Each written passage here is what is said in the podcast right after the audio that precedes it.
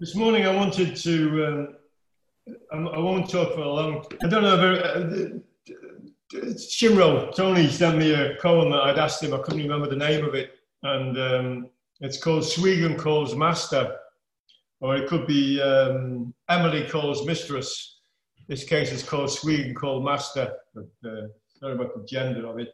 So every day, Master Swiegen Shingen used to look in the mirror and call out to himself. The important thing is he looked in the mirror and he called out to himself, "Oh, Master," and would answer himself, "Yes."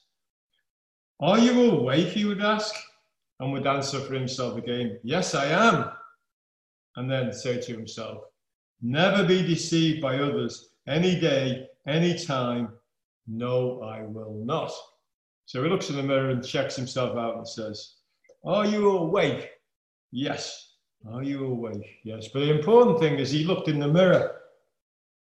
And when he says at the end, "Never be deceived by others, any day, any time," he says, "No, I will not." Now, who are these others? You can join in. Who are these others that he doesn't want to be deceived by?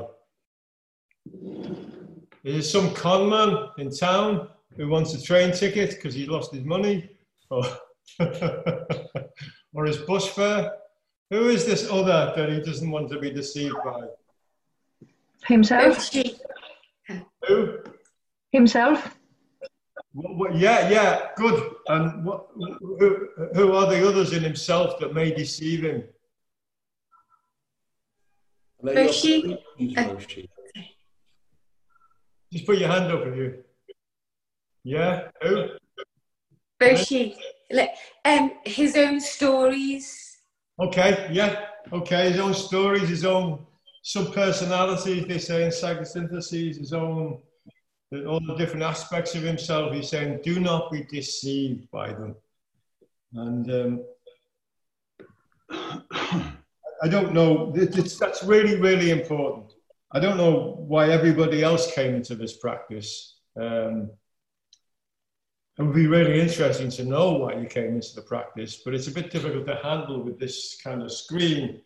Uh, but if anybody wants to, to just say a short word of why did you come into this practice? What was going on for you that you decided to enter this rather demanding and challenging path, Stuart? Hi, Roshi. Yeah, for me, it was um, just about purpose. Okay. Just me and Zen is my life purpose. So yeah, for me, Roshi, it was all about purpose. Just there, give my life purpose. Okay, thank you. May I ask you a question? And you don't need to answer this one. If you came into the practice, was it because part of you thought that you might be able to escape your own demons, your own problems, your own issues? Yeah? Yeah, and then yes. yeah, and then what happens is, uh, as I did, I imagined with one leap I would be free.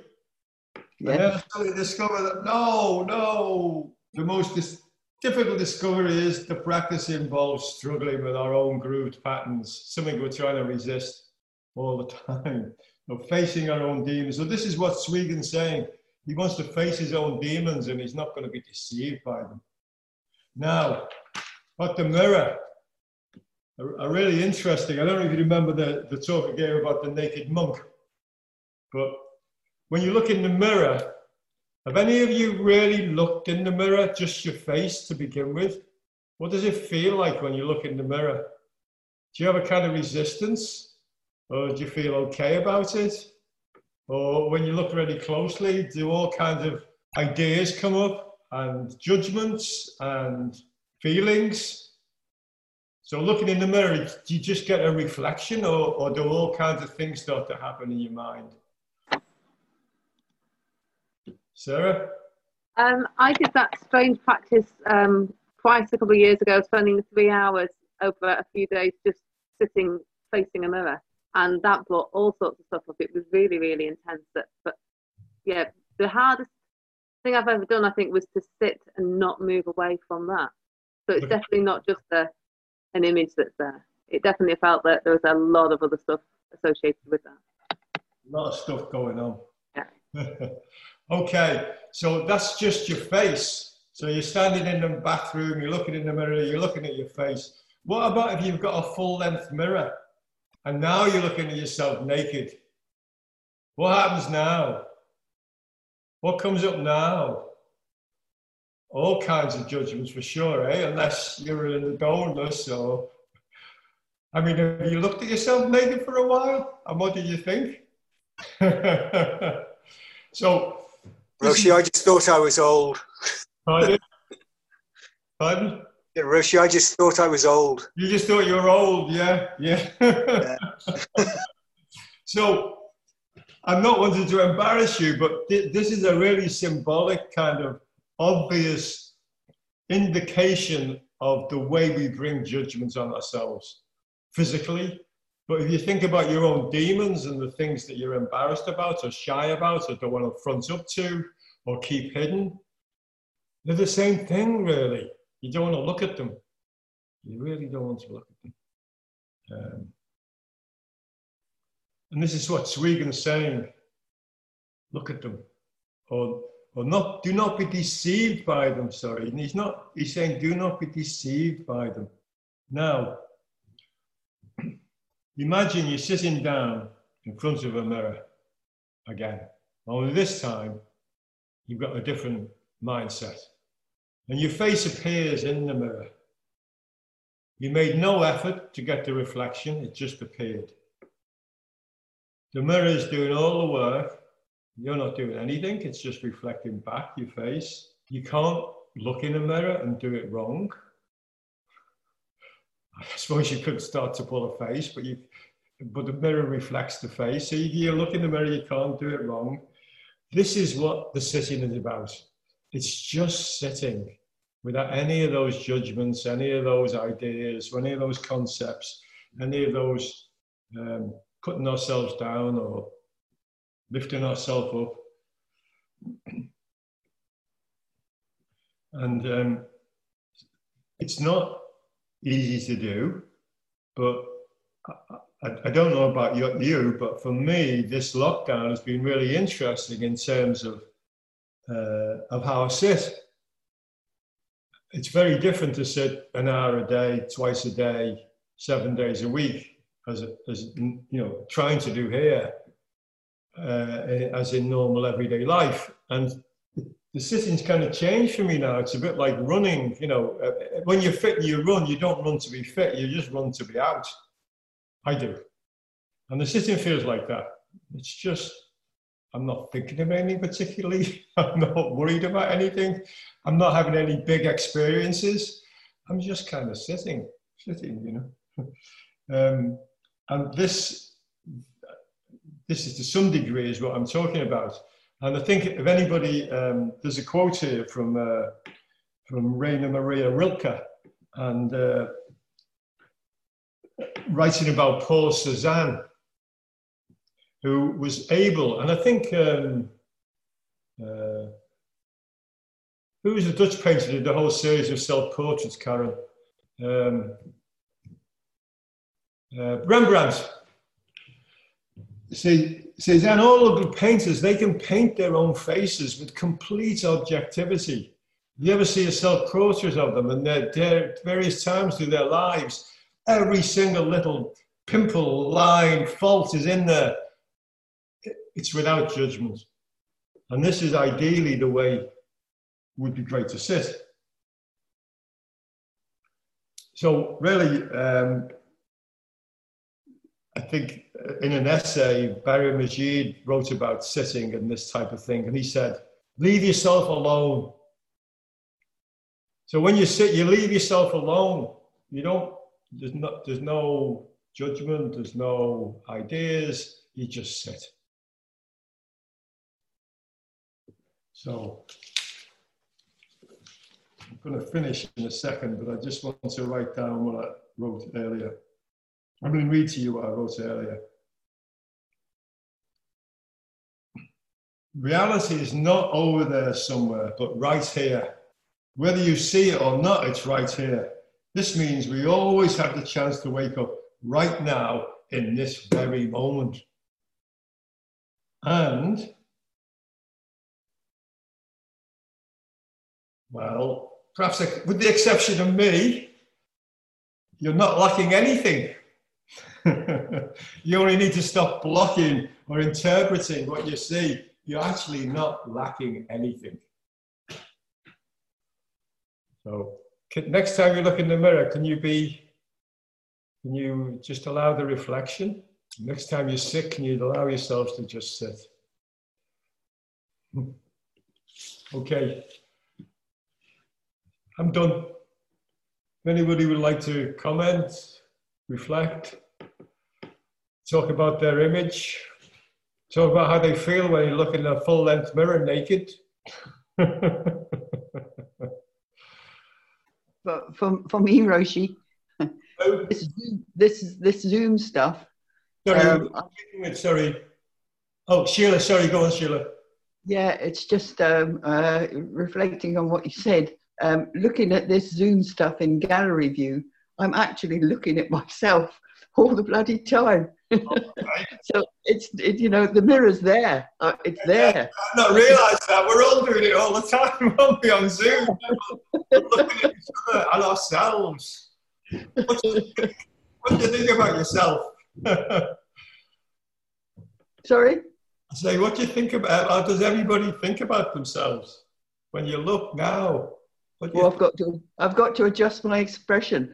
You know, oh no, I'm looking too sad. I'm looking too thoughtful.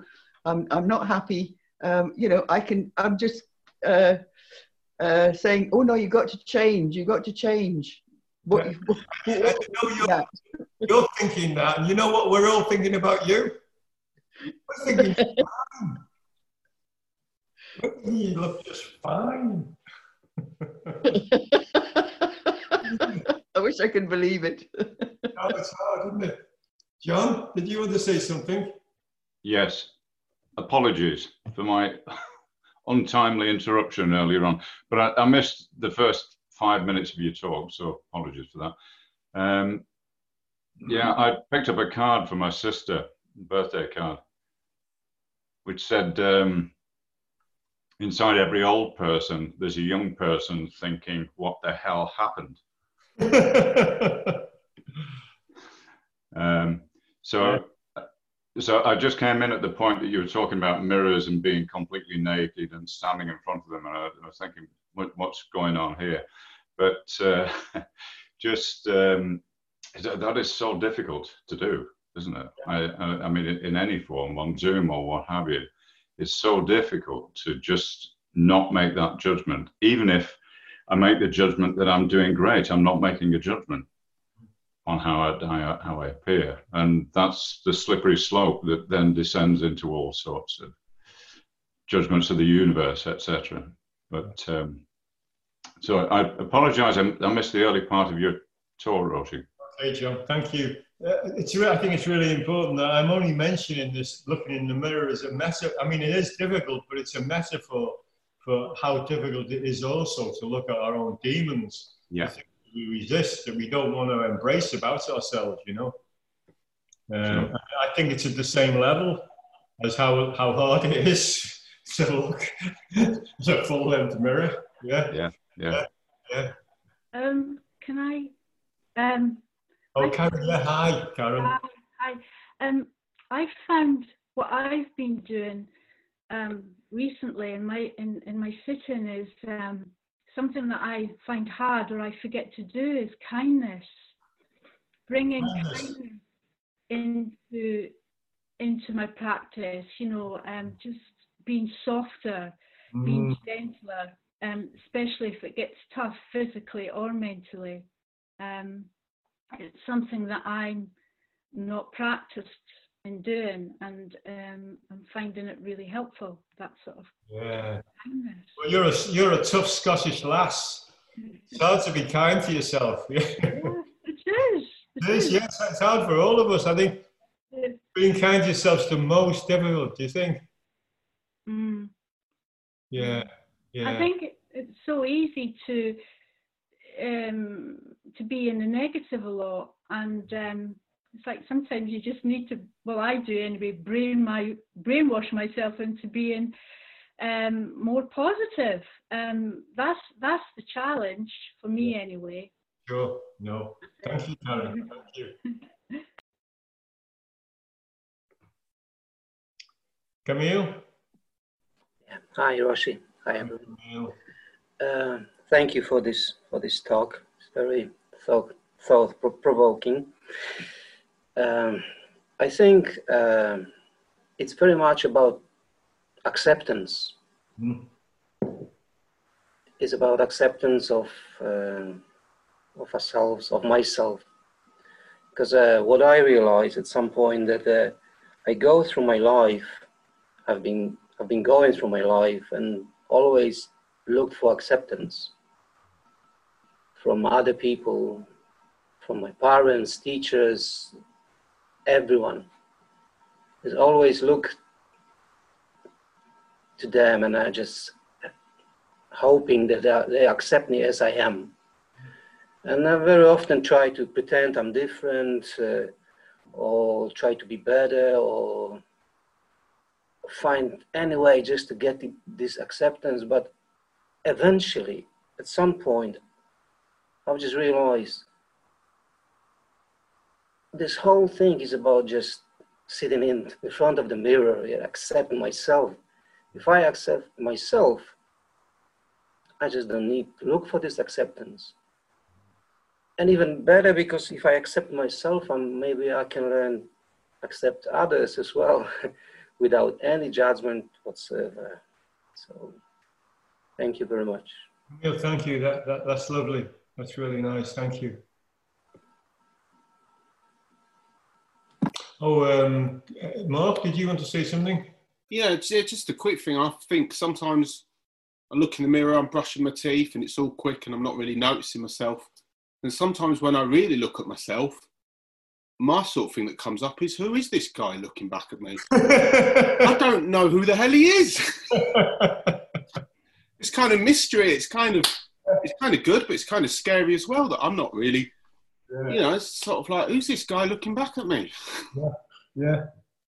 You know, as you say that, I was thinking that, you know, that really lovely greeting they have in, uh, in, uh, in Buddhist countries, Namaste. Namaste, when they're saying, I respect the, the great life in you, or however you want to call it. So when we look in the mirror, it would be really nice if we said Namaste to each other. So that, that we're talking to that not knowing, that unknown that's behind the skin, that pops out through our mouths and our eyes and our ears. Yeah. So Namaste, Mark. Yeah, Namaste. So, Shimro.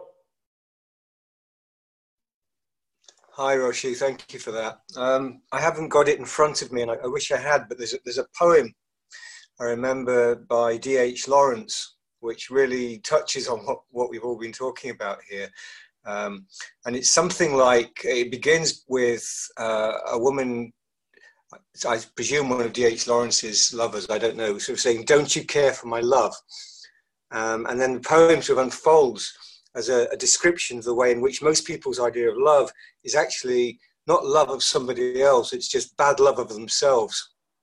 And the poem ends by saying, please refer all questions to headquarters, and hands a mirror to her.